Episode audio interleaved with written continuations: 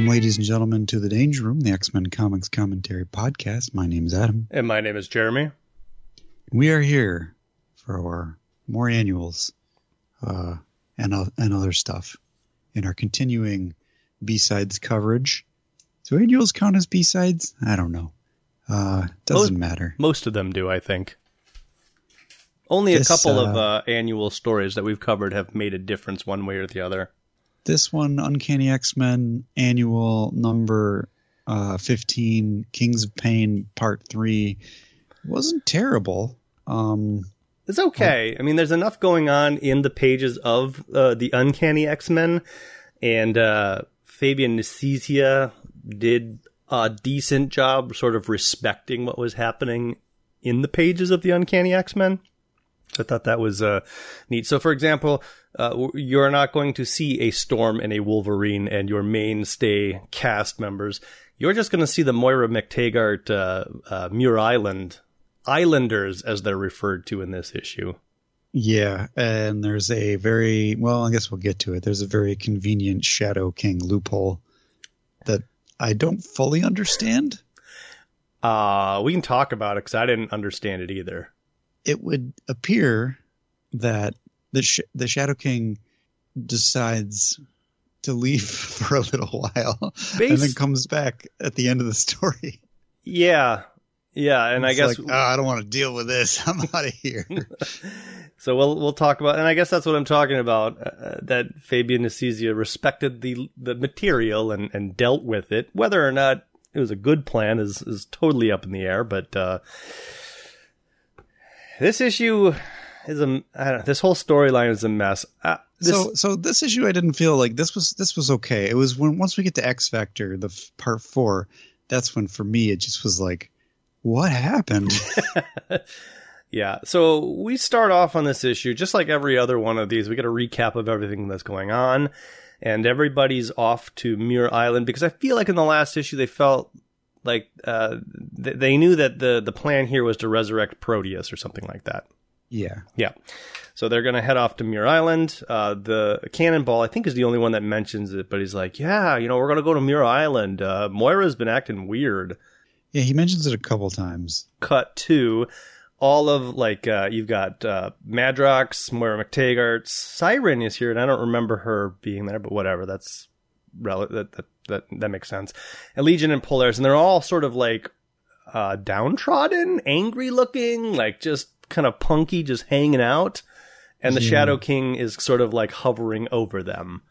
Okay, I guess that's what's happening here, is that these mutants have been corrupted and have just been angrily hanging out on Muir Island since the last time we saw them. And they have been the New Warriors and the New Mutants, or I guess X-Force, has been trying to contact Muir Island unsuccessfully, which Multiple Man says, what do we do? They've been trying to contact us for hours. They're going to find out we're here. And Moira says, I know, Jamie, but I'm not interested in having people I don't know or trust invading my island. I'm going to chalk that up to Shadow King corruption.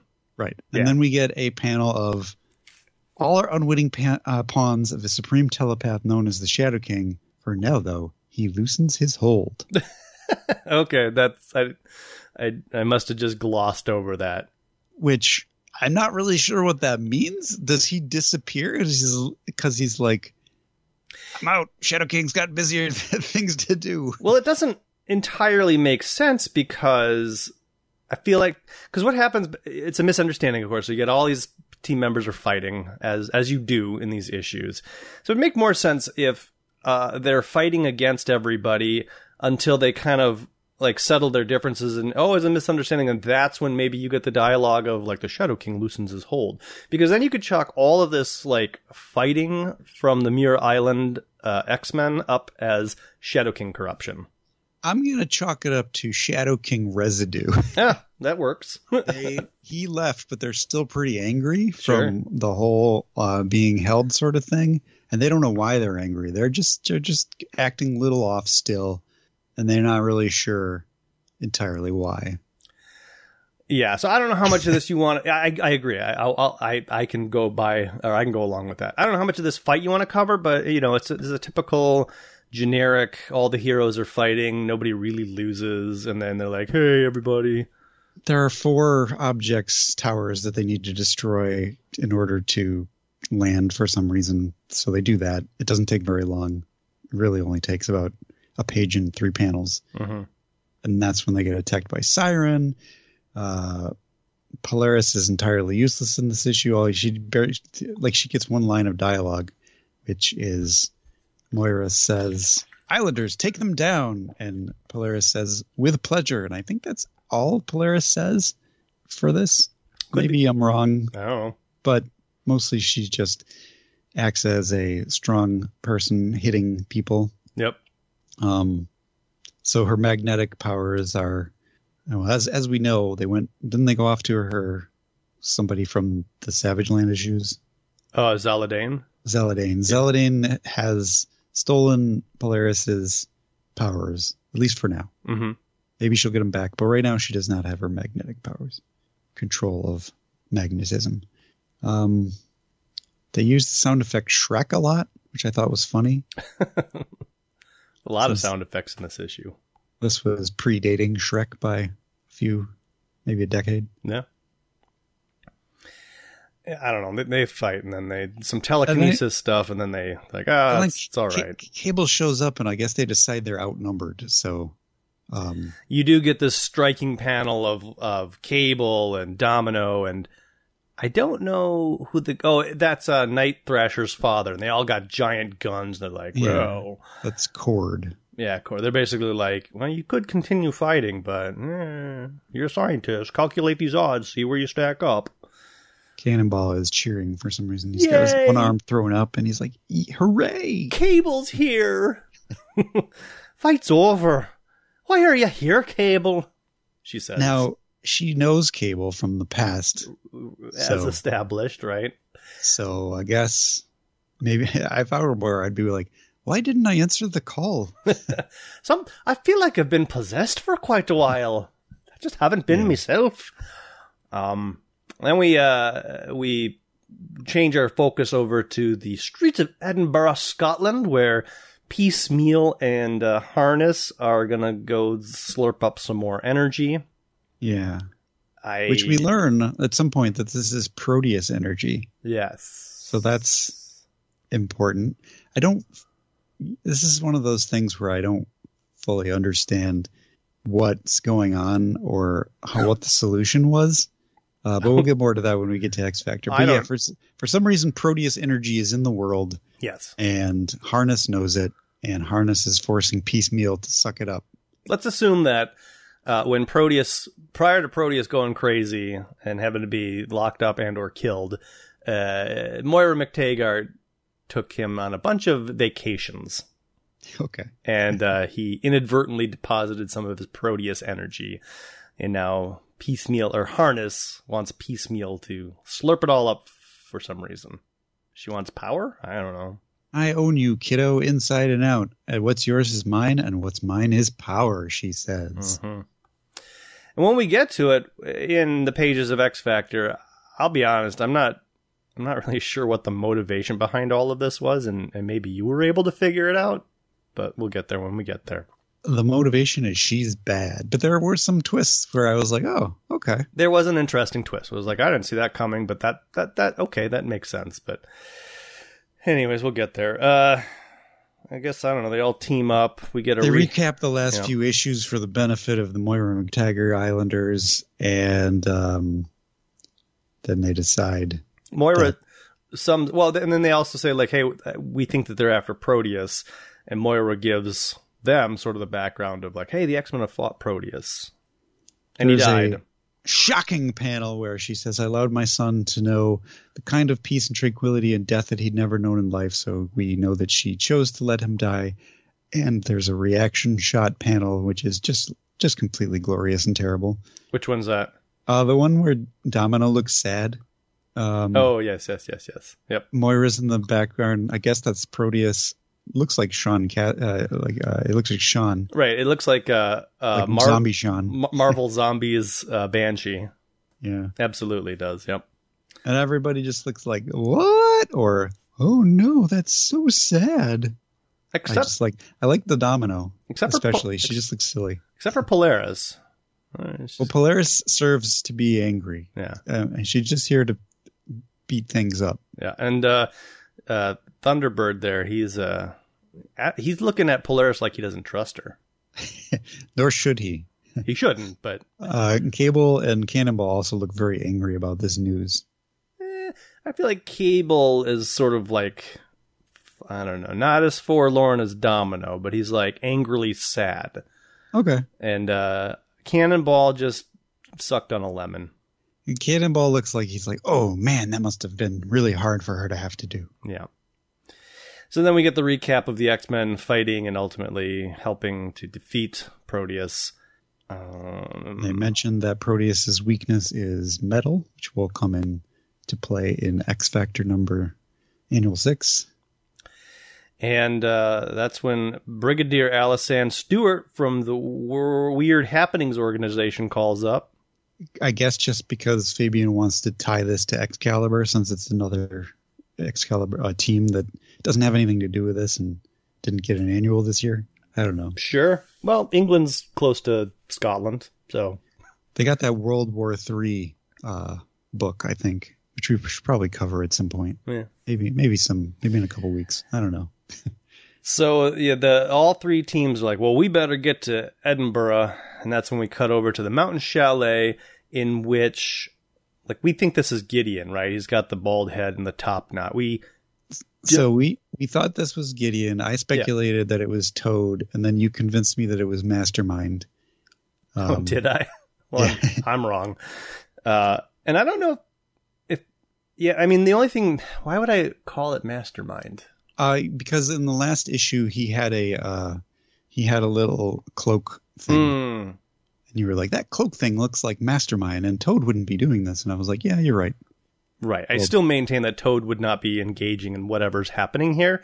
But the Gideon guy does, I can't remember if it's here or somewhere else, but he does refer to this man as Mortimer, which is Toad's name. Yeah. I'm not sure that I would have. Sort of reading this with fresh eyes, like back in the day, I don't know if I would have made that connection. I'd have been like, oh, that's interesting. That's Toad's name. But this isn't Toad. Toad doesn't play chess. He doesn't sit around looking like Beast. Yeah, this is different. But, yeah. So I don't... And we'll have to... I guess we'll have to talk about it when we get to the end, but I don't understand this chess game. I can't remember where we left off with Toad. I know that Toad, for a while, was trying to... go after Scarlet Witch and kidnap her with some Magneto clones.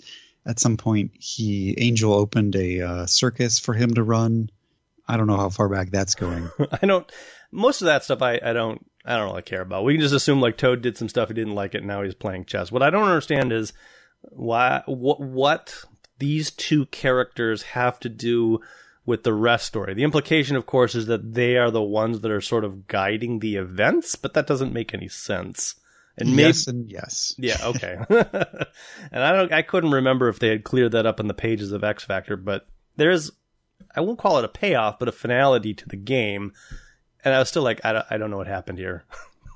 They are, exactly as you said, they're the running this behind the scenes, which is fine for Gideon, because we just met him. He can be doing whatever he wants. Sure.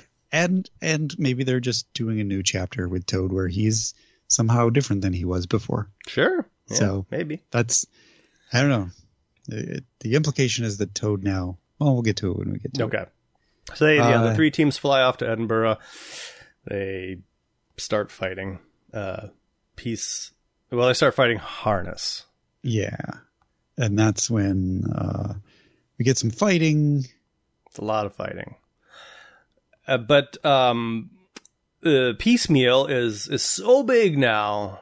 And he can't even speak properly. He's got a little bit of a speech impediment because he's just so big and he's so full.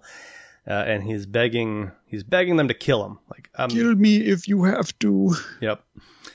And so they devise this plan that takes... I don't understand whatsoever, but... many pages of anybody who can put up a teak shield... There's a lot of mentions of teak stuff, which I'm like, I know teak is short for telekinetic, right. But still, what does that even mean? I don't know if it seemed to me and I probably have this wrong, that they wanted one of the characters to put a teak shield around everybody.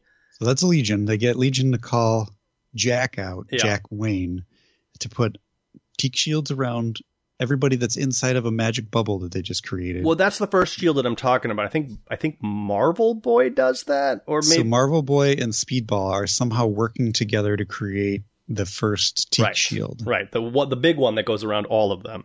Yeah. And then the next part of the plan is that they need somebody, Legion, to create individual shields for each of them that are inside the bubble. Yep. And he's like, I'm not going to do that because I don't want to let them out. And is it Moira? It's Moira. She's like, you better do it or I'm going to kill you. And then that guy will die. So she's like, okay, fine. Which is pretty, maybe she's still under the influence a little bit, I guess. But it's sort of out of character, I think, for Legion to bend to that. Unless maybe this is the weak personality. I don't know. Yeah. And then there's another contrivance here where Madrox is going to split into multiple of himself to grab onto each limb, and he's going to have his own teak shield, and somehow all of this is going to like counter the expansion. I don't know. I'm not sure what Multiple Man is doing. That's where I kind of lost the plot here. It's like, so it would appear that he's holding each of his limbs as you described, except one for the head. Yeah. I'm not sure why. I thought it was like, it's like a pressure thing. We'll do like one thing to create a pressure bubble in the giant bubble, but then we'll do all these individual bubbles to like counteract that pressure to push back on Piecemeal so that he doesn't explode. I don't know. A lot of pages to set all of this stuff up. And then it turns to just kind of science gobbledygook where it's like we have to terminate a high frequency microwave emission throughout the dome. Yeah. In order to do what? I think Firestar, maybe she does that. Yeah, keep the field saturated. It'll help disrupt the Proteus energy wavelength. Sure. Now we're just throwing words into the wavelength. Yeah. I'll be using the dampening pad to absorb the energies the boy's already taken in. And she's got like a little like CPR unit or something. Yeah. That they're always having TV shows where somebody's being brought back to life and it's like clear. Just got one of those things. The defibrillator, yeah. The defibrillator, thank you. Yeah. And then Marvel Boy, he's falling apart here. He's holding it together. He's like bleeding out of his mouth, bleeding out of his nose. Like this is a lot of pressure on him. Yeah, apparently this is a lot of like this amazing plan is very hard on everybody, I guess. Yeah. And then outside the bubble, Cable's giving orders of like, all right, go get Harness. So they're doing that. They do that. And then the panels just kind of go crazy, and there's a lot of horizontal lines. People are getting punched, though. Finish him off, says Cable and Cannonball. I thought they learned last issue that it was a lady. That Harness was a lady. No, well. Because Cannonball, I thought Cannonball was like, hey, she had a female voice or something. Well, they forgot that was about a thing that happened. Okay. as noted at the end of, I think, this issue or the next issue. Okay. But yeah, there's they punch. Harness is on the ground. Somebody knocks her into knocks her into the air, and Cable's like, stand back, everybody. You got to attack in unison, and he aims his gun. But then I guess below all of that or above the battle scene, Marvel Boy has just given up. Too much pressure. Can't keep the shield up. Head splitting. He falls to his knees. It's not working. And Legion drops his teak shields. And Moira explains he couldn't take the telepathic strain of Piecemeal's pain. Everyone clear out. Clear out now. And then he explodes. Oh, I guess it was this issue. Thunderbird punches Harness's mask off, and he's like, huh? It was a woman inside the armor. Jeremy, this is Warpath now. Sorry, Warpath. My bad. Which it's just such a 90s thing to be like, oh my god, what a twist. It's a woman. Yeah, I mean, it works better in movies. Does it? Even though, I mean, when it still worked, which is, right. You know, a long time ago. I don't think it's worked in a while, but it worked better in movies. It worked really good in Return of the Jedi. There you go. I guess this is a product of its time. Comic books, in my opinion, they kind of held on to tropes a little bit longer than TVs and movies. So, well, this is like Fabian Nicieza probably grew up with some, sure, up and coming stuff. He probably grew up with the Return of the Jedi. He's trying to make his name, and he's turned into a lot of old tropes that, I don't know. This maybe reading this as a kid, you'd be more inclined to be surprised. Maybe. I don't know. I guess. Like now it is like, okay. Whatever. So anyways, it expands. There's a big explosion. Then Piecemeal cries out, "Mommy, help me, please, Mommy." And we find out that Harness is Piecemeal's mother. So that kind of surprised me. Yeah. I was like, okay, well. I was like, wow, you're a terrible mom. Yeah, hold it inside or you'll ruin everything. Bobby, I can't. And then he explodes, releasing Proteus. Yes. So now Gilbert Benson and Kevin McTaggart are Piecemeal and Proteus. I mean, really, they're just Proteus. Hello, mothers. And I didn't know if this was like a forward thinking, because it's a panel of Moira, Cable, Harness, Warpath, Boom Boom, Legion, and Cannonball.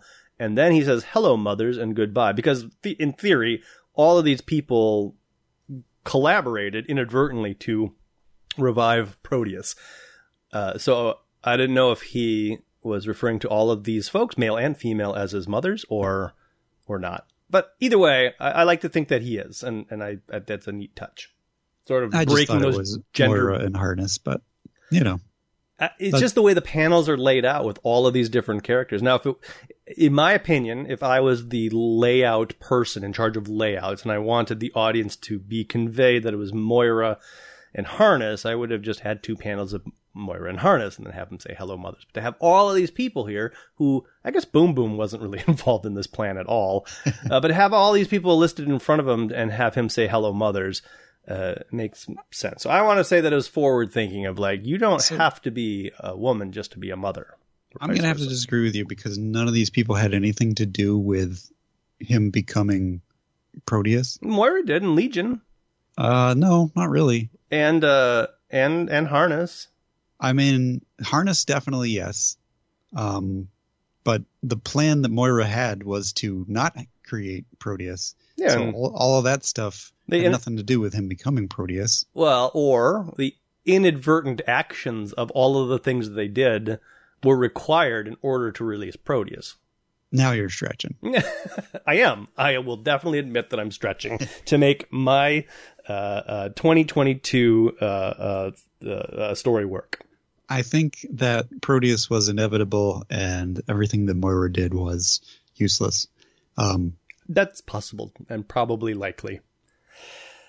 Anyways, so that's the end of the X-Men thing here. We can briefly talk about part 2 of the Freedom Force story. Do you want to dive into that, or do you want to keep going with this main story and come back to it, or I don't know. Because Marvel Unlimited is such a pain to navigate. We could do that though. Let's go. My Marvel Unlimited doesn't even have the backup stories for X-Men Annual, so I have to move over to the old desktop arena. All right, we'll finish off the X-Factor story and then we'll come back to the Freedom Force story.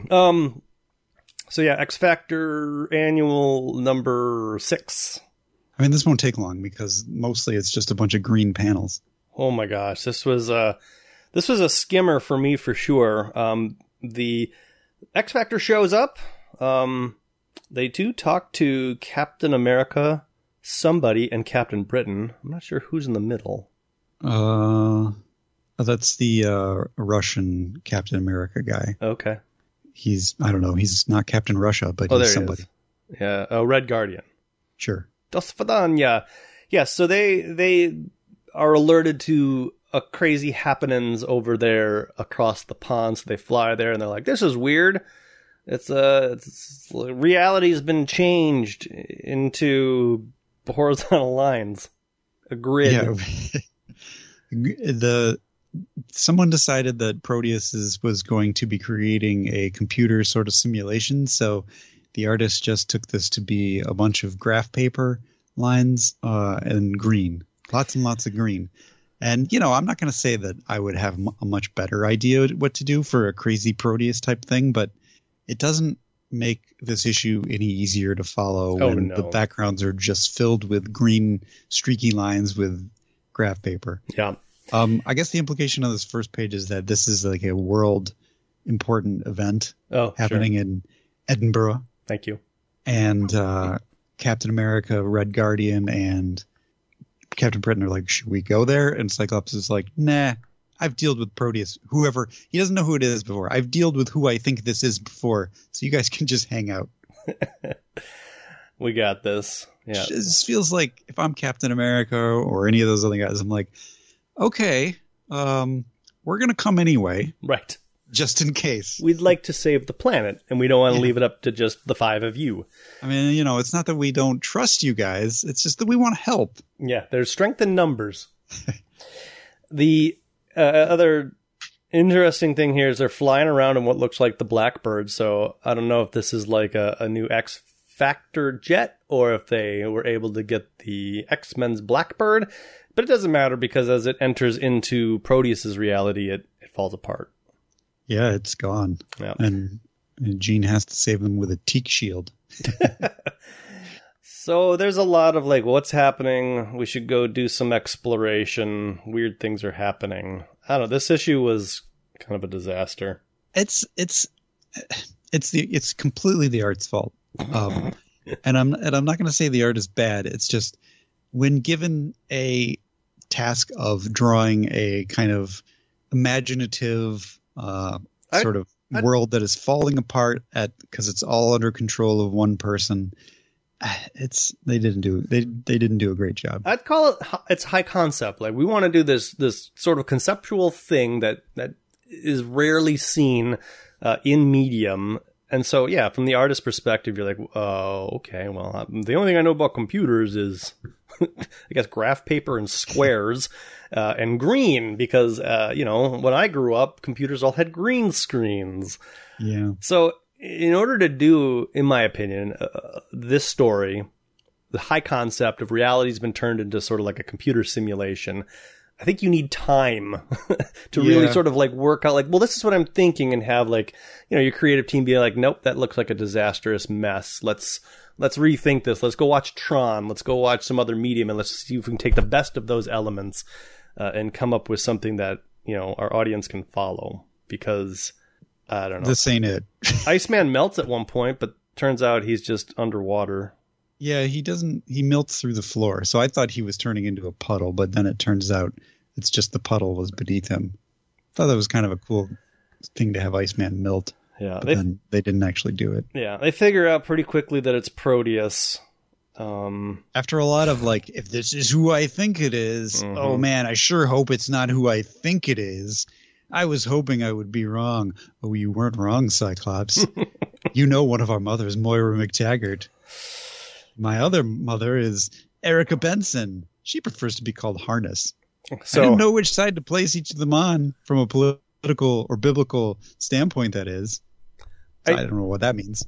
I still want my narrative to exist where it was a team of people who collaborated unwittingly to become his mother. I wasn't going to say anything, but I think this definitively proves that you were absolutely wrong. No, it does. I agree with that, but that's just poor planning on Fabian Nicieza's part. But, you know, anyways, yeah. So Beast, for those of you who do not know us, our name is Proteus. Yeah. Beast fashions himself some metal gauntlets because he's going to punch Proteus because metal is the thing that defeats him, which is great. It's, you know, forward thinking. Mm-hmm. They remembered, it was shown us last issue what happened. And, but then it doesn't work because Proteus, that no longer works. We were defeated in our previous life by such an assault. Our energy form is no longer allergic to metal. It's over. You've lost. That's that. And then we cut over to AIM in a dimly lit, also green illuminated boardroom. Yeah. They're talking about how Harness is no longer trustworthy, or I guess they don't really know what to do about her. Yeah. I guess it was a plan. AIM was maybe manipulating Harness to do something for them. They built like a suit that was going to, I guess, hold all of the Proteus energy. And then I suppose they were going to control that suit. Sure. But they never got to that stage. Then we cut over to the Toad and Gideon chessboard in progress, where it's kind of, the implication is that they're equally matched as far as intellect goes, which makes Gideon look pretty bad. Yeah. But it's this issue in which Gideon calls him Mortimer. And okay. I feel like the artistic choice to shroud Gideon in shadows doesn't really make sense, because we just met him and he has such a distinct haircut that as soon as you see his shadow, you're like, well, that's Gideon. Toad sort of works because we just haven't seen him in so long that that's kind of not who you're really thinking about. Well, it obviously worked because we were like, I think that's Toad. And you were like, I think it's Mastermind. Yeah. So it was obviously played on our, knowledge of old stuff. Well, the other thing is, like, you don't shroud, and we're learning this on the Patreon, right? There's a character in the new run of X-Men who is continually shrouded in darkness. And we're like, well, if he's shrouded in darkness, that must mean he's somebody that we know, or he's got like a horribly disfigured face or something like that. So the parallel here is that this whole scene, every time we see them, they're shrouded in shadow, which means they are somebody that we have dealt with before. And it should be somewhat mysterious, even though Gideon's not. Anyways, yeah, they continue to play chess. And they call themselves the Kings of Pain. Yeah, which they explain at the end of the issue. But maybe the artist was like, well, we got to keep Toad in shadow. Should I just expose Gideon? And then Fabian was like, well, no, just keep them both in shadow. And, the reveal will be that it's Toad. Sure. And Gideon's just a byproduct of that. Although I don't know why it's a big deal that it's Toad either. Unless maybe Fabian, as you mentioned, Fabian Nicieza got an elaborate plan for what we're going to do with Toad. I think he does, because I think both of these characters are important for X-Force plot lines. Sure. And I know Toad is. Okay. I don't remember. And I'm assuming because Rob Liefeld created Gideon that he also will be. So everybody is winked into existence, or I guess X-Factor is brought to the place where all the other teams are. Proteus has like a little pocket dimension or something where he's just keeping all of everybody. I like how they refer to that pocket dimension as otherwhere. I was like, that's neat. I like that. There was some connections to Limbo, which... Oh, no, wait. I'm thinking of Excalibur. Never mind. Yes, you are. But sure, we can call this Limbo. Doesn't matter. No, yeah, I'm just combining things.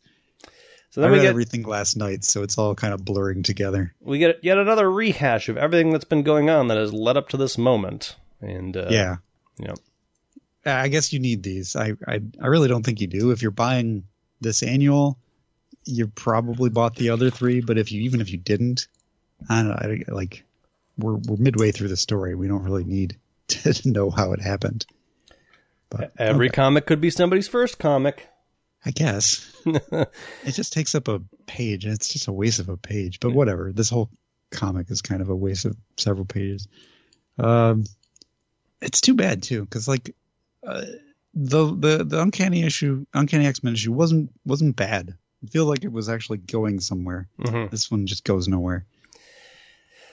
Oh, this is where things really kind of get confusing. So Jean wants to borrow Legion's telepathy, because she's like, I could figure this out if I had my telepathy, but I don't have it anymore. And so they're going to try to do some power transfer here, but I think it backfires. We also learned that this Proteus has turned Edinburgh into a reality of mathematical structure and order. And we've learned that he only ever found peace when he was in his discorporated state of death. So they're going to try to convince him using telepathy to go back to that state of, I guess the telepathy is just to show everybody that this is where he was happiest.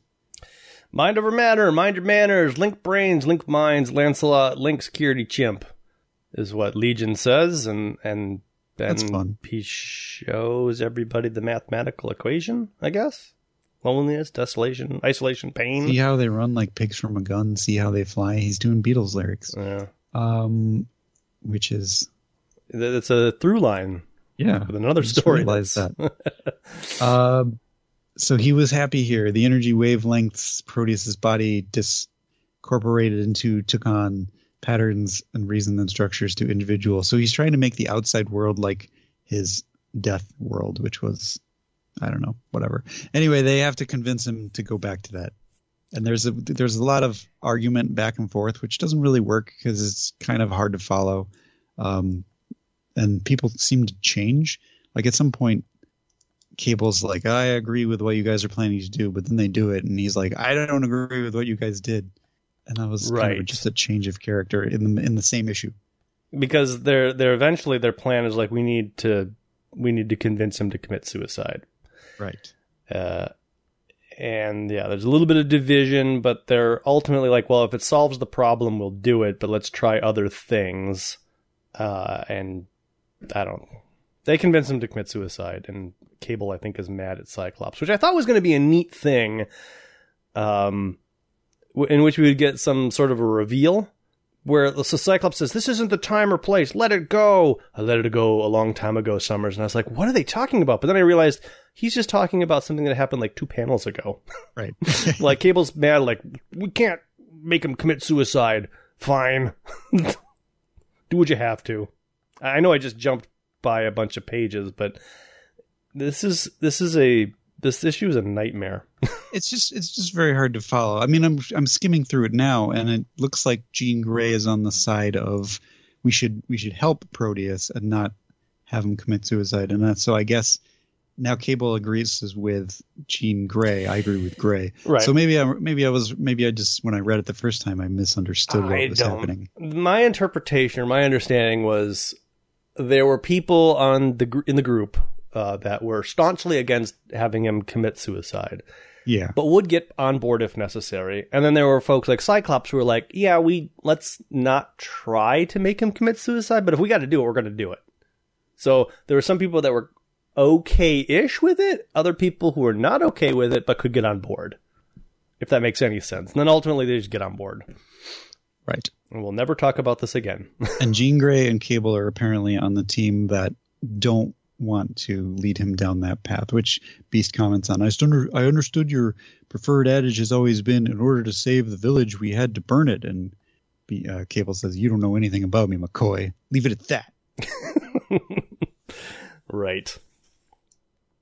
I don't know. So they don't know how they're going to get out of there, but conveniently Proteus at that point pulls them all out of there.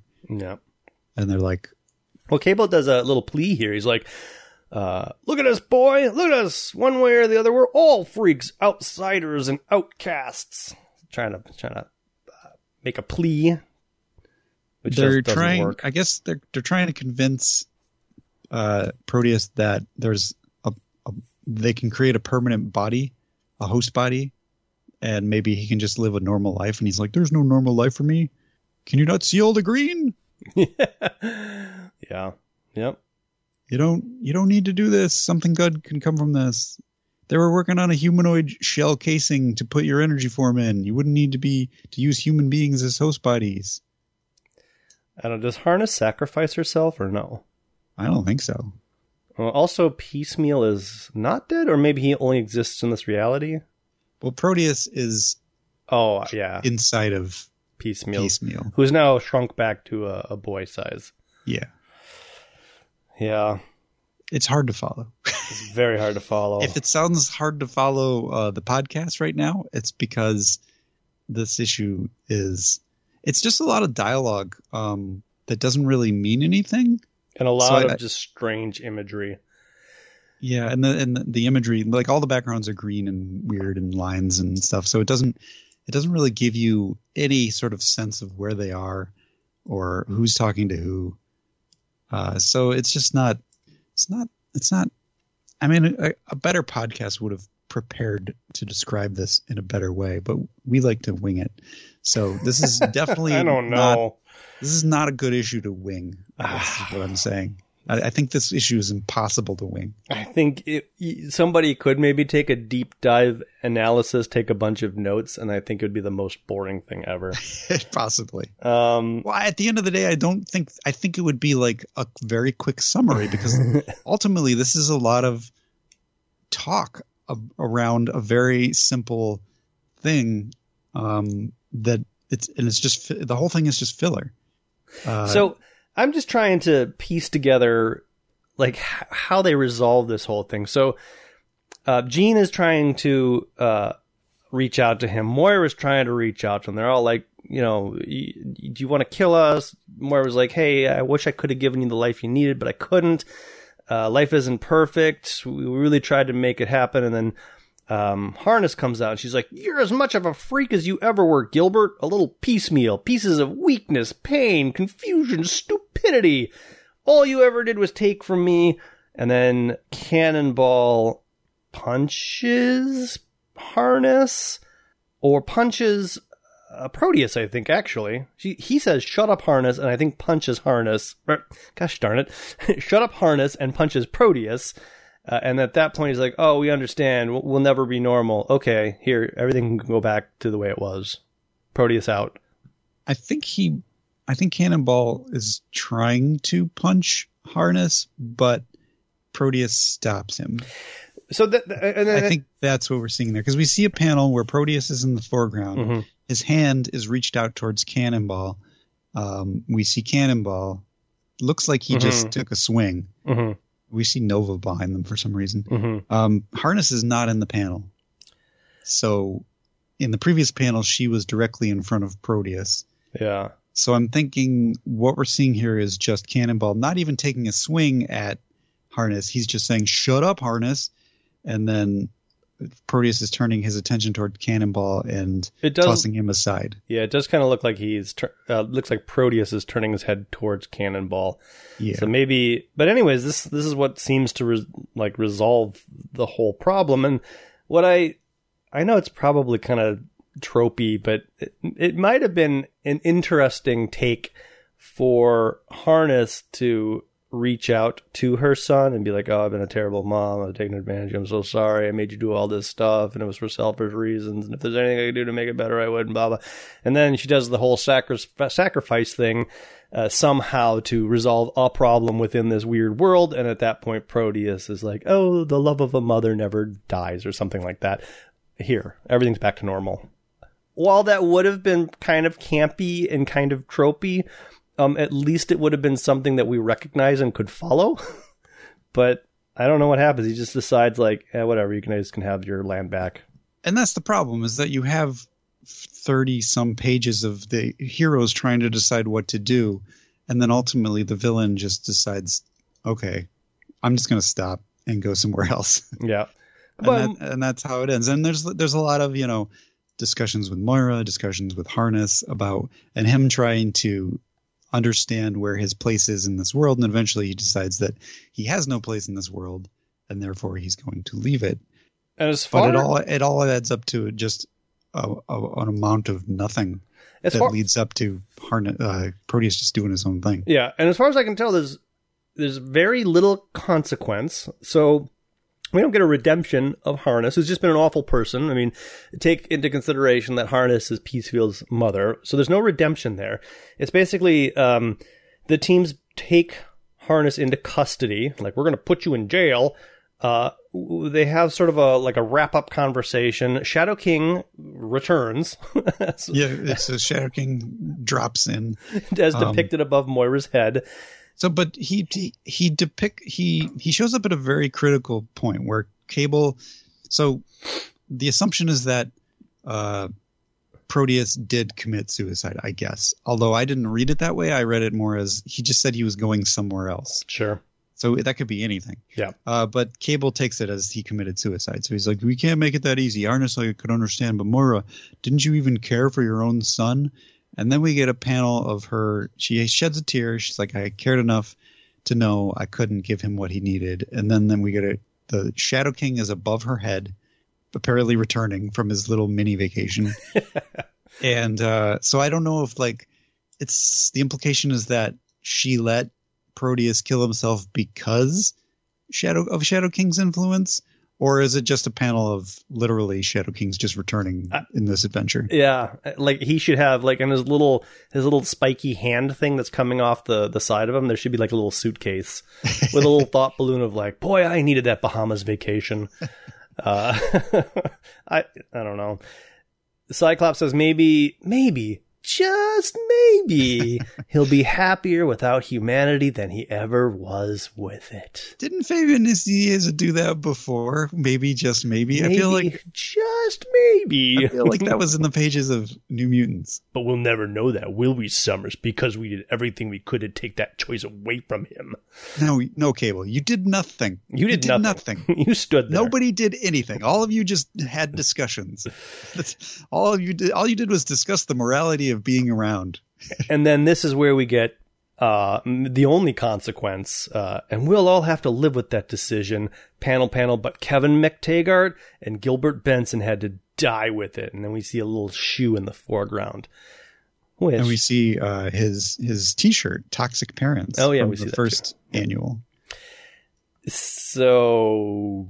I don't know. It's comics, and it feels like none of these guys would be like, well, he definitely died. I think it would be like, do we really know that he died? Right. He kind of said he was just going to go somewhere else. Yeah. Like, he literally said that. Yeah. He's probably hanging out with the Beyonder for all we know. Yeah. Yeah. We've seen some stuff. Yeah. We should probably keep our eyes open for the return of Proteus, because apparently he's very powerful and he can do bad stuff and he's unhinged. But no, we get sort of a morality lecture about how we didn't do anything to stop him from taking his own life. Well, that's true. They didn't do anything. But they didn't have... Well, yeah, they just stood around and talked. Yeah. No, for many, many pages. Proteus, you know, the backstory is really... Proteus is like, these guys are so boring. The only way I can get out of this situation is if I return everything back to normal and I just discorporate and go off into space. Just like, shut up. So then we go back to Manhattan, and AIM... is here. They sort of do their sort of debrief, talk about Harness has been taken by the authorities. Emma's wondering if she's going to talk. Apparently she's not going to for some reason. Apparently she's also got a daughter who's only 7 years old. Oh, don't that's right. Where that has been, but you know, I guess it's important to put in little things in case you want to continue this storyline ever. Well, it's probably just motivation for, you know, Harness will never flip on us. Why? Well, because we have our daughter. Yeah. Okay. Story over. And then we go back to the Vale, Colorado, in which it's determined that this game is a draw. And it's lights are illuminated for some reason. I guess Gideon has a remote control there, and he turns the lights on, and he says... I guess so. Yeah. He says, I had wanted AIM to mass-produce Proteus as the ultimate tool in my control of this planet's economic structure. You sought to integrate his tortured psyche and formidable powers to participate in your mutant brotherhood. So this whole game, I guess somehow the winner of it was going to get the outcome that they desired? I guess so. I'm not sure how that works, since it didn't really work out for anybody, but so I'm all for like the spatial or the in the Fall of the Mutants, you had sort of these godlike creatures playing a chess-like game on another plane of reality. I was like, that makes sense. Right, they're playing a game of chess, and we are but pawns playing out in their game, and maybe a chaos can occur in which like the whole game is disrupted and swayed to a different direction. But that's all sort of drawing upon like this idea that there are gods in the universe, and there's another plane, and that sort of has a relationship with our plane. This is just two guys sitting in a chalet playing chess. What sort of mystical abilities would these chess pieces have against the actual actions that are occurring on our planet? None. So in reading the dialogue, I'm trying to understand what's going on, and it seems like somehow both of these people have connections to AIM, and they're playing a chess game. Whoever wins the chess game gets to decide what AIM does with the Proteus energy, assuming that they were able to collect the Proteus energy, which they weren't. Right.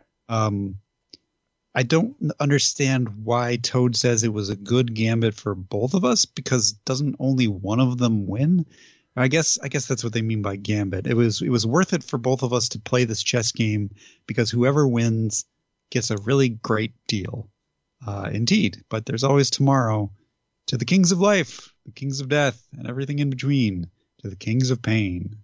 So they're the kings of pain, and Toad runs the Brotherhood of Evil Mutants now. I'm not sure why his limited, like, it seems kind of limited for him to be like, I just want Proteus to be on the Brotherhood of Evil Mutants.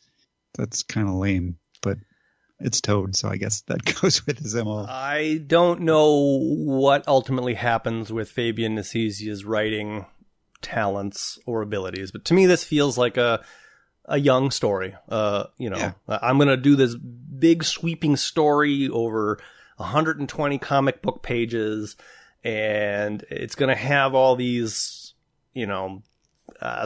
some societal commentary. We're going to have some symbolism with the chess game, and we're going to have like an evil corporation masterminding the whole thing.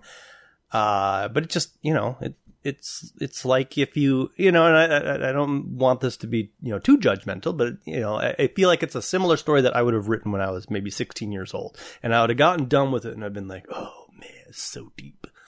But then when you start picking it apart, you're like, oh, well, yeah, I guess I don't know why the guys playing chess at Chalet have anything to do with anything, because, unless they're watching TV and moving their pawns and pieces and parts in tandem with however that news story is falling apart, they don't have sway over anything.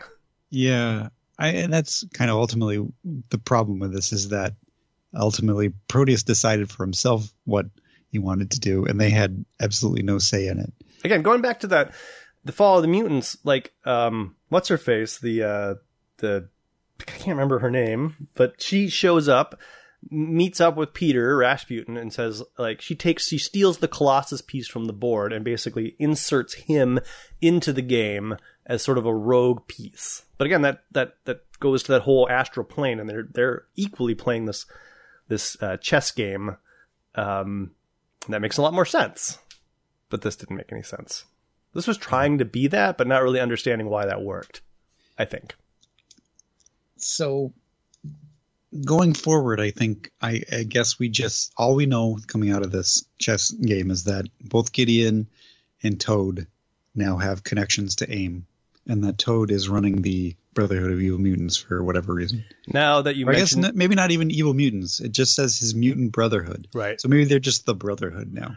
Yeah, and actually I think we'll tie into the follow-up to these annuals, because I do actually now remember the X-Force stories that feature Toad. Yeah. I don't remember them featuring Toad, to be honest. I remember one of the covers featuring Blob.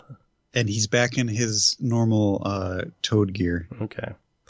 Well, since we're here, let's talk about the Mystique backup story, which is actually pretty good. It's written by Peter David, so...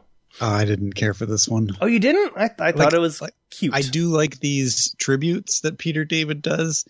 This one I thought was the weakest of the three. So to summarize briefly, because there's many pages to basically do what is basically a joke. Mystique as Raven is on a cruise. She's very unhappy. There's this guy who's like, hey, great night for picking up chicks, right? So guess I'm in the right place, which is the worst pickup line I think I've ever heard. It's just weird. Yes.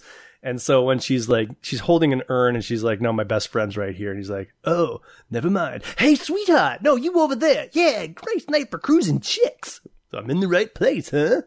Anyways, that was kind of stupid. So she's got a note that says, to be opened by Raven Darkholm at exactly 10 o'clock. The joke is that they're on a cruise. So he's a little cruising pickup line chicks, is related to a cruise. So she's got a picture of an angry-looking Raven Darkholm with a very happy-looking Destiny.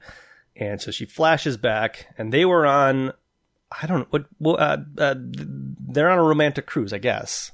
Well, the the note says to be open. It's a letter that says to be opened by Raven Darkholm shortly before she scatters my ashes at sea at 10 p.m. precisely. Yeah, I get all that, but when we flash back, it's just an important it's an important point that Destiny told her exactly when she needs to throw the ashes. Right.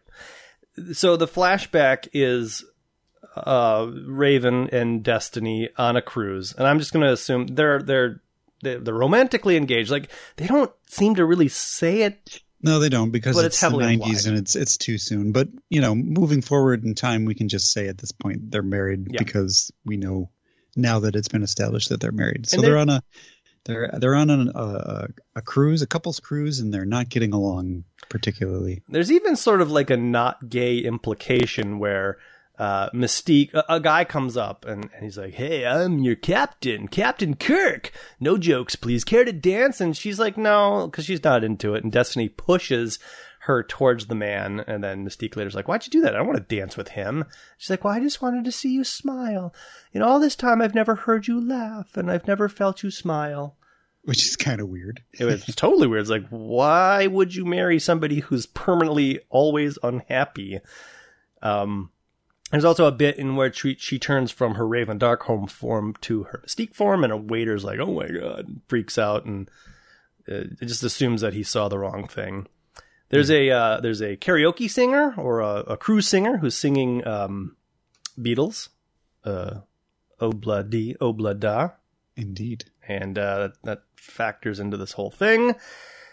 And then they go out onto the deck there. They talk for a while, and she's like, "Before I leave this earth, or at some point, I will see you laugh, or hear you laugh, rather." Raven goes into bed. Destiny kind of covets the picture a little bit, and that takes us back to the deck in present time. And she's, "All right, well, I guess I'll do that. I guess I'll throw your ashes in precisely 10. And she throws the ashes into the air precisely at 10, in which the wind, you can see by the flag, immediately changes direction and blows the ashes into her face. And it's funny because Mystique is like, you know, because Destiny's obviously a precog. She knew all this stuff was going to happen, and she busts out laughing. Yeah, and then she crazily sings the rest of the song. Obla-Dee, Obla-Da, life goes on. And yeah, there's this couple on the deck that are like, "Stay away from that crazy lady." Well, it's the creepy guy. Oh, it is. He's picked up a girl. It's Cruise guy.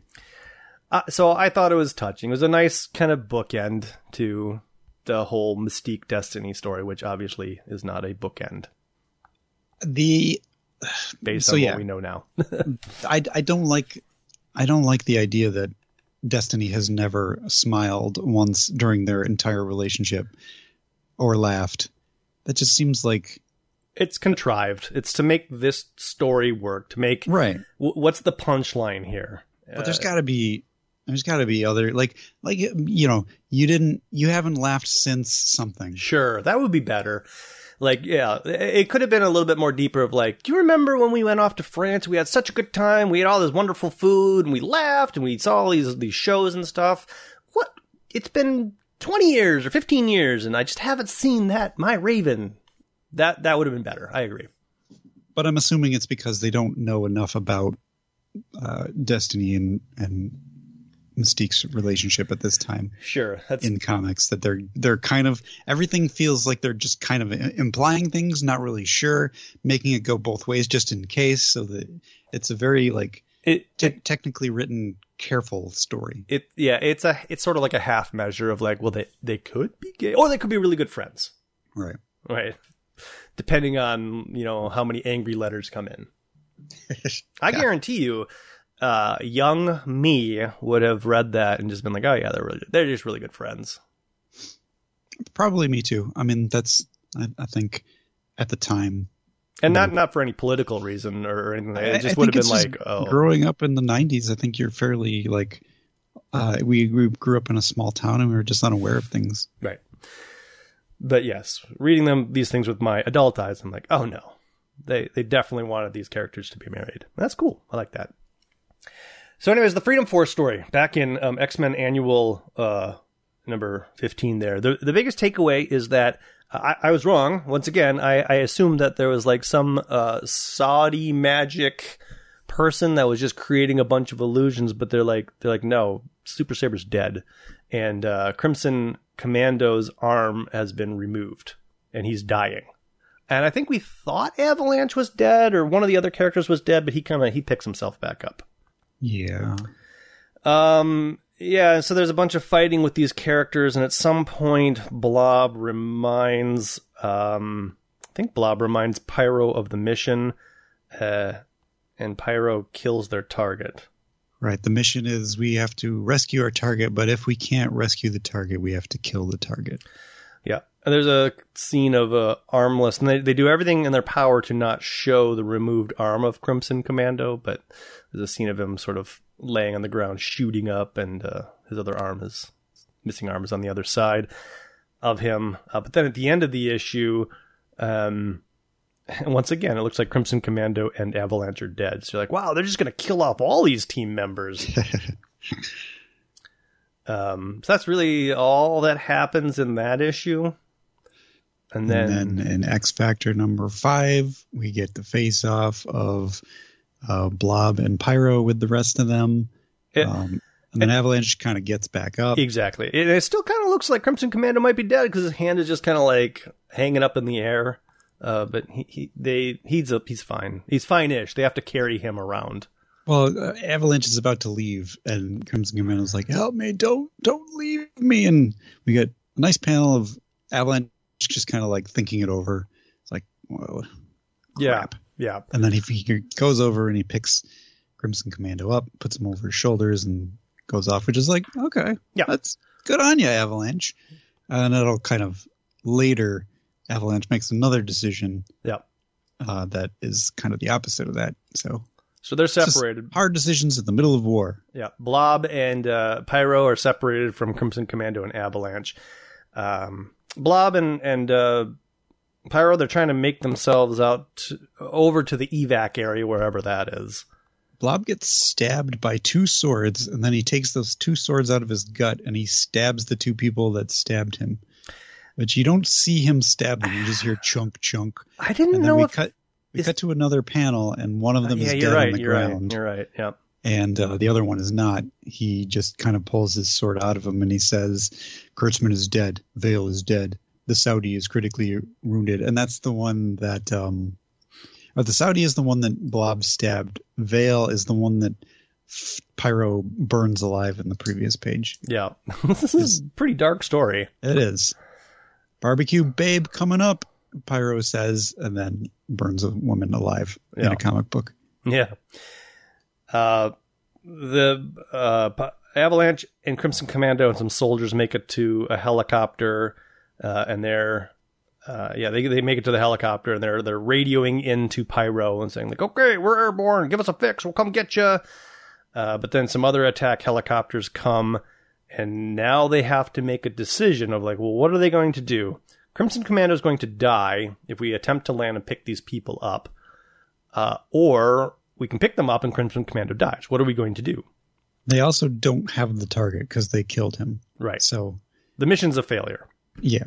For the most part. Well, I guess they killed the target, so that part of the mission's a success, but there's nobody else to really evac because they don't need that person. So Avalanche, once again... And there's a weird little thing where Pyro says, "The German is dead. We had to frag him. No choice. Just following orders." And then the pilot says, "You had no such orders. This is not good." Making me wonder if, like... Oh... Were those not the orders? Did Commando tell them that those were their orders? I don't know. I don't remember. Because we get those orders in the very first part of the story, but I can't remember who told them what those orders were. So the soldier asks Avalanche, because I guess he's in charge of this mission, what should we do? And we get a similar 2-page of him, or 2-panel of him thinking, and he finally says, "They're not worth it. Bug out now." And they do, and as a result, Blob and Pyro are taken prisoner, which is an interesting place to leave our 3-part story. Well, it's kind of funny, right? Because, you know, in a very movie-esque scene, you see them from the ground, and they're like, "What are you doing? What? You sons of bitches! What are you?" And then the remaining Saudi super team and a bunch of helicopters surround them. And Pyro's like, well, what do you think? Butch Cassidy and the Sundance Kid? And Blob's like, hell no. And they raise their hands. But believe me, somebody's going to pay for this. So I don't know if this is the impetus for the X-Force story or if this is just, this is how we're going to get Blob and Pyro out of Freedom Force. I guess. There's even a line somewhere in there that we missed where Pyro or Blob says, like, oh, I guess this is it for Freedom Force. It was so much for Freedom Force, oi! Yeah. It was not a bad scam while it lasted. Yeah, which was like, yep, that's all it really was. It was just a way for these evil mutants to just get some of that government dole and not go to prison. I mean, you know, once Destiny and Mystique are kind of out of Freedom Force, it's pretty much over at that point. Exactly. So that, in my opinion, of all of the annuals, is the best story. Yeah, I'd agree with that. Things happened. And, you know, it goes somewhere, I guess. That's the problem often with annuals is that they don't really matter. Yes. Well, a lot of times... They used to. Like, annuals used to matter, and they would be like a pivotal sort of story. Like, remember the G.I. Joe yearbooks? Oh, those mattered. Oh, yeah. Those were great. Yeah. A lot of the backup stories seem to either bookend a story like the Destiny thing or have an implication to a future story. Somewhere when they started doing all the annuals crossovers, I think that's where they stopped kind of mattering. Yes.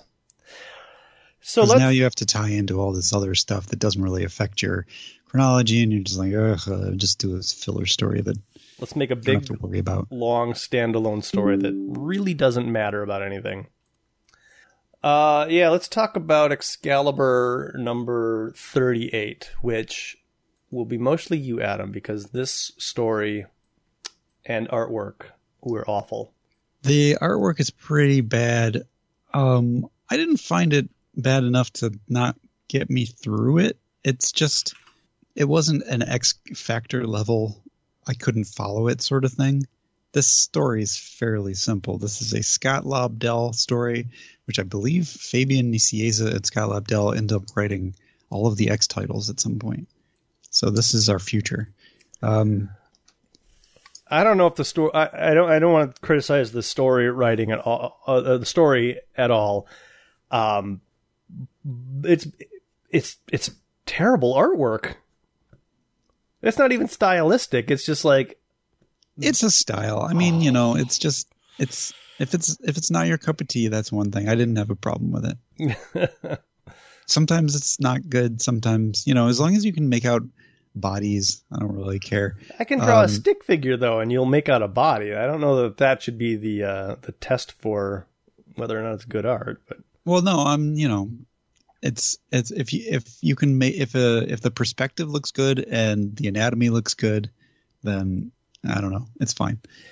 Here you can definitely tell that who is who most of the time. Sometimes you can't. I would argue that for the most part, you can only tell who people are because of how they're colored. There's one where somebody's like, "Hey, babe," and I think it's Kitty, but I can't tell because you can't see her costume. Yeah, it's Kitty. Okay, well, so I read up to that part at least.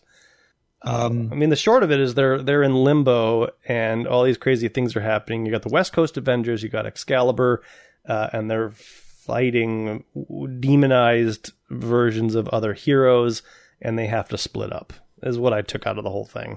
So last issue, Dr. Doom led Excalibur on a mission to Limbo, where he's going to get this magical promethium, which he claims he's going to help the world with.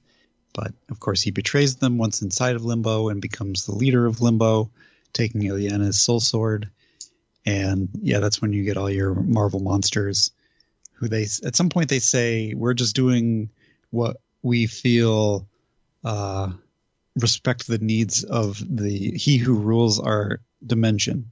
So they're like tapping into Dr. Doom's wants, and that's why all of these demons look like Marvel superheroes. This is fun. It's kind of a interesting psychology of Dr. Doom. Meanwhile, West Coast Avengers have been led by I forget who this lady is, the Lady of the Lake from the Excalibur story. Brings them over to England, where they bump into what's his name, Pete. What's his face? Alistair. Oh, okay. Pete Wisdom isn't around yet, so this is Alistair Stewart. Yes, yeah, Dr. Alistair Stewart. Okay, he catches West Coast Avengers with what's going on. Somehow they get into Limbo. I don't remember how. Let's just say the Lady of the Lake makes it happen. Yeah, I guess so. I really don't know how they get in here, but they do. And they break up into, well, first they fight Excalibur, of course, because that's how Marvel Comics work. Captain Britain is kind of buried in the earth, and so he, after the fighting has stopped, he comes up.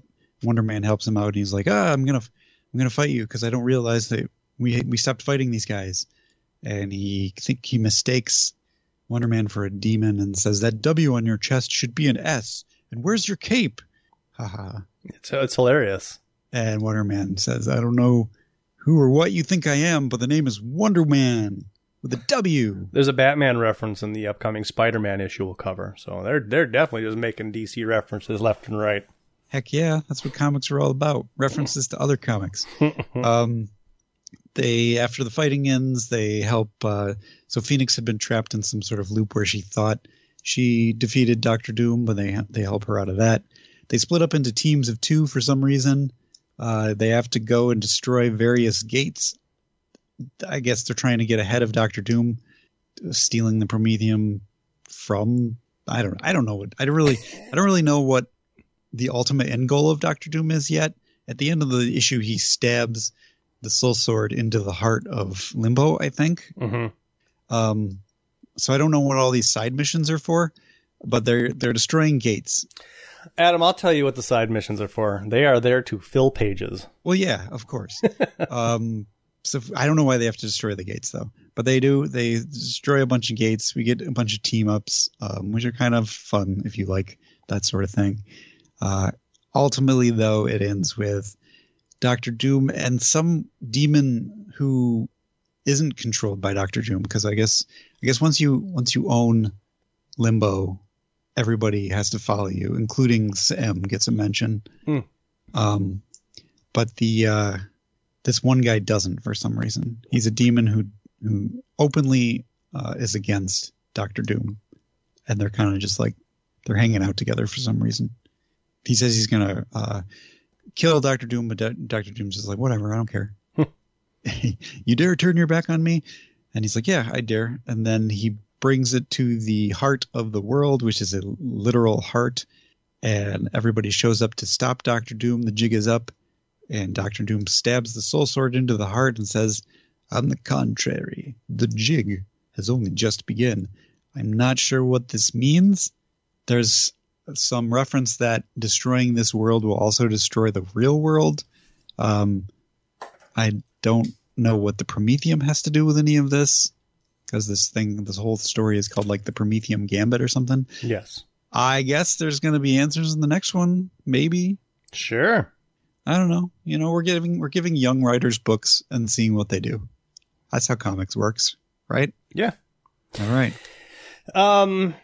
Yeah. So that takes us to Spider-Man number 11, Perceptions Part 4 of 5, in which nothing happens. Literally nothing happens. We have Spider-Man running around trying to convince people that the Wendigo didn't kill the children in the woods and that we have a serial killer on our hands. Nobody believes him. And just nobody believes him. And that's literally all that happens. Wolverine, meanwhile, is healing, I guess, performing surgery with his claws on Wendigo, which is kind of fun. Yeah, so I take back what I said. The only thing that happens in this issue is that Wolverine extracts a bullet from Wendigo. Yeah. I guess they find another dead kid body, too. But that's the whole thing, is that Spider-Man is self-doubting himself. He can't let himself be seen. Nobody believes him. He's even going to, you know, Lester, who's a crackpot or whatever, and he doesn't believe him. Wolverine's given Peter a time limit of like, if you can't figure this out by 10 p.m. or whatever, then I'm going to do something. The big problem with this issue for me was a story point. If Spider-Man can't afford to be seen and Peter Parker is the one confronting all of these, journalists and news people, then why do we get any panels of Spider-Man at all? Well, it's a Spider-Man book. You right, and that's Spider-Man. The only reason why. There is absolutely no reason for him to be disguised in the Spider-Man costume, because he points out multiple times, I can't afford to be seen as Spider-Man. Then why are you dressed as Spider-Man? Yes. And you're yes. Right. The answer is because it's a Spider-Man book. And I feel like they would have been able to do this in a modern book, is basically just have him go to a thrift shop and just buy a robe. Then do all of his Spider-Man stuff in a robe, and basically you just don't have a Spider-Man in the issue. But because it's the 90s, because it's Todd McFarlane, because you have to see that webbing, you have to see those dynamic poses, we need to see Spider-Man, but the audience can't. Yeah. Which just doesn't really make any sense. And I guess there's a folder, and maybe this was detailed in the last issue, but I just forgot it. Wolverine has a folder of some evidence or some proof that either nobody will read or nobody believes it until we get to the police chief, who's like, oh my God, if this gets out, there's going to be trouble. Round up the boys, everybody. It seems like the police are covering something up. Right. So Wendigo's better. Wolverine sort of makes a plea to Wendigo. Wendigo can't understand Wolverine, but basically takes his hand anyways. And now they're teamed up. Spider-Man has more self-doubt, like 2 pages of just like, oh, can't make anything happen, blah, blah, blah. Well, I guess it's time to go meet Wolverine. Hope he found something. Yeah. And he says, I just can't understand them just because Wendigo had the dead boy in his hands and attacked the Mounties. What kind of reasons are those to assume he's guilty? And then it answers the question. I wouldn't believe me either. So yeah. So at least thankfully they just don't end that as like. Yeah. So Wolverine does sniff up a body, pulls it out, and he and Wendigo are upset. And that's the end of the book. Yeah. I will say the coloring on this was really muted, which I kind of it was definitely a different color palette for a comic book that I wasn't used to. That was pretty cool, and I don't know if this has been a thread through all of the issues or if it just kind of started this issue, because I was looking, we had talked about last issue how McFarlane is doing a lot of full page spreads and stuff to be able to finish this on time, and he does the same thing here, and I was kind of paying more attention to those bigger panels, and that kind of led me to noticing that the coloring was very much less bright than a usual comic book. Yeah. Which is neat. I think it's cool. It's unique. It's a nice touch. It's different. So I'm kind of looking back to the last issue, issue 10. And if you look at, not that you have to do this, but if you look at like the first 5 or 6 pages, a lot of detail, a lot of bright colors. But then as the issue kind of progresses, that sort of lessens, and then I think bleeds over into this issue, which kind of tells me that everybody, the entire team, is under a crunch to get these issues done. Yeah, and I thought the coloring was just because of it's easier. It would be faster. But I don't know why I would think that. I don't know anything about coloring. There's a lot of muted pages that just don't have dynamic colors, and you could chalk this up to like, well, style. You could absolutely call it like a stylistic choice of like, this story is becoming darker and darker and darker, or more and more muted. So what we're going to do with this 5-part story is start at the very beginning with everything very bright, colorful, and vibrant, and by the time we get to like this lowest point of the story, it's all just gonna be like drab and gross. I don't think that that's the case. I don't either. I think you're right. I think everybody was rushing to get these issues out as quickly as possible. And it just so happens that stylistically that happened to work out pretty well for this. It kind of works, but there could have been a way to sit down and plan this so that you could have put yourself into a position where you're like, you know what? The first two, or the first issue and a half is going to be super detailed, super bright. It's going to take us a long time. I'm sorry about that. But good news, the middle part of the story, the bulk of the story, is going to be far less detailed and far less colored. So you're all going to get a break. But it's going to work into the entire narrative, and people are going to love it. This issue wasn't as bad as the last one as far as feeling rushed. So I feel like 10 was the one where he was like really pushing to get it out of the way so he could focus and start getting back to things. It still is a little bit. There's a lot of big panels. Yep. And hopefully by the time he gets to the next one, he will be back to normal. A lot of shadowed chests in which it's like, well, we've got the spider designs on the outside, the shoulders and the legs, but yeah, you know, the chest is, it's all shadows. Yeah. Anyways, I'm trying to put myself back in my teenage brain, because I bought those things up. I read them. I probably read them multiple times, and maybe they work book after book. They're very quick reads, that's for sure. I don't think I thought they were great as a kid, but you know, it was part of the hype. It was like, oh, it's the latest McFarlane book. You got to get it. I think even as a kid, I realized like these are not great reading, and that's why I drop off of the book. I think before he even finishes his run, I think I stopped buying it. I was just like, these aren't great, and we're no longer near anything that's going to be valuable. So I'm just like, right. I'm just going to stop. Yeah, I think I have all 6 issues of Eric Larson's Sinister Six story. But then I think even he dropped off the book. I was like, well, probably. So anyways. And then what? Marvel Comics Presents?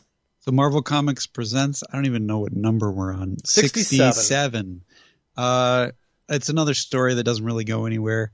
Wolverine is hanging out with this family who is somehow connected to Deathstroke. Ghost Rider is also hanging out with another part of this family who is connected to Danny Ketch's friend who is in the hospital and also are connected to Deathstroke. And finally, they all come together and are hopefully going to do something. The end of this issue ends up with ninjas showing up, and everybody fights the ninjas. So it's like even the heroes aren't going after the ninjas in this story. The ninjas are coming after them. That's how inept this story is. But by the end of it, they beat all the ninjas, and now they're going to go after Death Watch. So they're going to finally, hopefully something is going to happen. I did buy these on a regular weekly basis, and I remember this story so fondly, I think partially because of the art, but in rereading it, it's like, oh, that's another bunch of nothing happening. It's really kind of sold on Ghost Rider and Wolverine together doing stuff. And you're like, yeah, Ghost Rider and Wolverine together doing stuff or fighting, one of those. Sure. But yeah. I don't know if this family that they're hanging out with, who all seem to be martial artists or some sort of cult-like secret people, are important. I doubt they ever show up again. So they're not really that captivating. Yeah, I don't know. I didn't start buying Marvel Comics Presents until Weapon X, and then I bought. And that's the story that happens directly after this. Oh, thank goodness! So we'll be getting to that soon. Well, there you go. I didn't read it because I forgot about it, so that's my excuse. There's also in Uncanny X-Men, there's an origin of the X-Men story, which we don't really need to cover. Oh, that's right. I forgot about that. And then there's a Wolverine story, which I didn't read. I'll probably read it later, but it wasn't in Unlimited for some reason, so I'm leaving it up to you. I can recap both of them very quickly. The origin of the X-Men is kind of a neat little story because it's told to Mojo, and Mojo keeps saying, like, well, that couldn't have happened. That's all implausible. That would have never happened. So that was kind of cute to have the origin of the X-Men portrayed as a movie to Mojo. And then the Wolverine story was basically he is having a nightmare in which he is facing off against his adamantium skeleton, and the climax of the nightmare is his flesh form and his adamantium skeleton merging, him waking up and saying, I'll never be at ease with what has happened to me and with what is inside of me. But I have my ways of dealing with it, and it basically just shows him meditating. It's, you know, it's a fine story. Fine little 5-pager. It looks like art by Jim Lee. Oh, is it? Okay. That's what it looks like. I feel like I remember this story from... I must have owned this annual, because all of this artwork looks familiar. It was probably collected in maybe one of the... like a Wolverine trade paperback somewhere. Interestingly... Adamantium skeleton Wolverine has claws, and normal Wolverine doesn't have claws. Yeah, interesting. So at that point, I hadn't figured that out yet. Yeah, the bones were definitely not a thing. Yeah, the claw bones, which, you know, I think wasn't that a reveal in Wolverine's origin story? That was when Magneto rips. Oh, yeah. Wolverine's adamant. Spoilers. When Magneto rips all the adamantium out of Wolverine, which we'll get to. Yeah. It is revealed that he still has bone claws. I'm wrong. This is not penciled by Jim Lee. It's penciled by Kirk Jarvinson, who I've never heard of, and who draws a pretty decent Jim Lee-esque Wolverine. Yeah, my recollection, because I'm not looking directly at it, was the art was good. Who wrote it? Len Kaminsky. I thought the story was fine. I mean, it's only like 4 or 5 pages, but some decent backup stuff in the X-Men annual. And so I think I had talked about this last time around of like, did I own this? Maybe I bought it out because it was X-Men related. And I none of that stuff, none of the material that was in that issue was recognizable to me. So I either bought it, read it, and completely forgot all about it, or more likely, I was like, I'm not interested in this. And I didn't buy it. Don't know. Don't care. This page of Wolverine and the skeleton merging, I'm looking at it now. I remember this for some reason. It's a pretty striking image. Maybe that's why. Yeah. Maybe it was in something else. I don't know. Anyway, so that covers it for this week. We're on a we're gonna do a couple more B-sides stuff before we get back to the X-Men proper, because there's a bunch of stuff that we just have to catch up on. We got to play catch up. So we don't have to catch up on it. That's true. We don't have to. I think we're choosing to catch up on it. Yeah. So, Adam, you got anything else? No. Neither do I. So, until next time, my name's Jeremy. My name's Adam. And the Danger Room is closed.